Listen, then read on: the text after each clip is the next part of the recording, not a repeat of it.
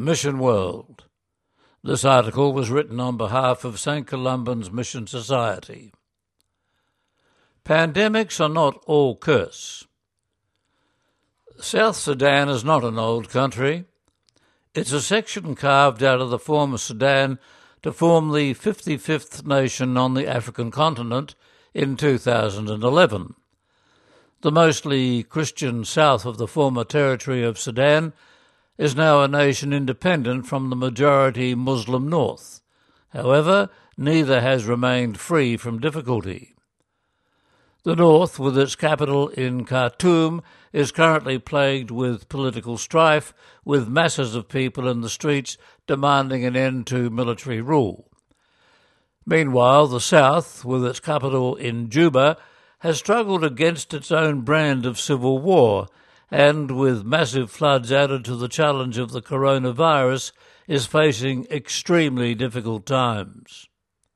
The hungry scavenge around flooded areas for the edible water lilies. In 31 of the 72 administrative areas, higher ground has become a crammed refuge of the displaced and what remains of their herds. Late rain has worsened chronic food shortages that three years of flooding and a decade of civil war have bequeathed. Throughout the country, an estimated 2.5 million people are facing food shortages, while some 100,000 looking down the barrel of famine.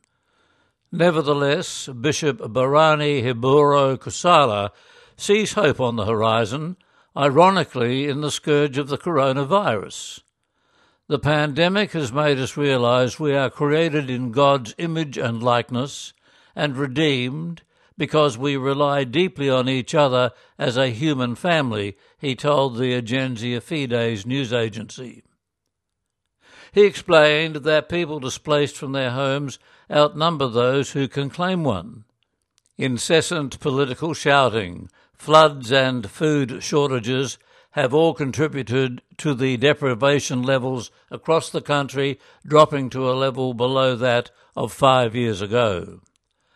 Dubbed locally as the peacemaking bishop, Hiiboro is calling on the people to place their trust in the power of goodness and love, and to share that goodness throughout the whole year. He says such trust lies at the heart of South Sudan achieving political stability as divisions have so far made it impossible for the population to speak with a sufficiently collective voice to even legitimize a constitution.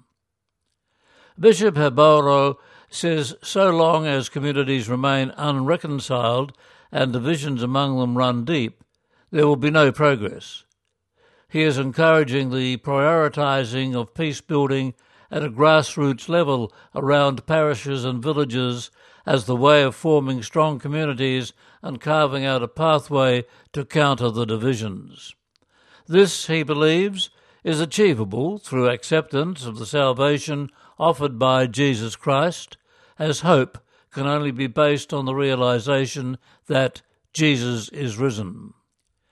He believes that, ironically, the pandemic has been a type of blessing, as it has been the great leveller and reinforced the message that a prerequisite to survival is a spirit of respect within people for their own humanity and that of their neighbour. Simply staying alive has been so difficult that the bishop sees former differences predicated on political or tribal identity as tending to fade into the background. It is difficult to think of a pandemic as a blessing but circumstances that force us to change the way we live can have a positive spin off. A pandemic may not be all curse. Mission World, the article written on behalf of St. Columban's Mission Society.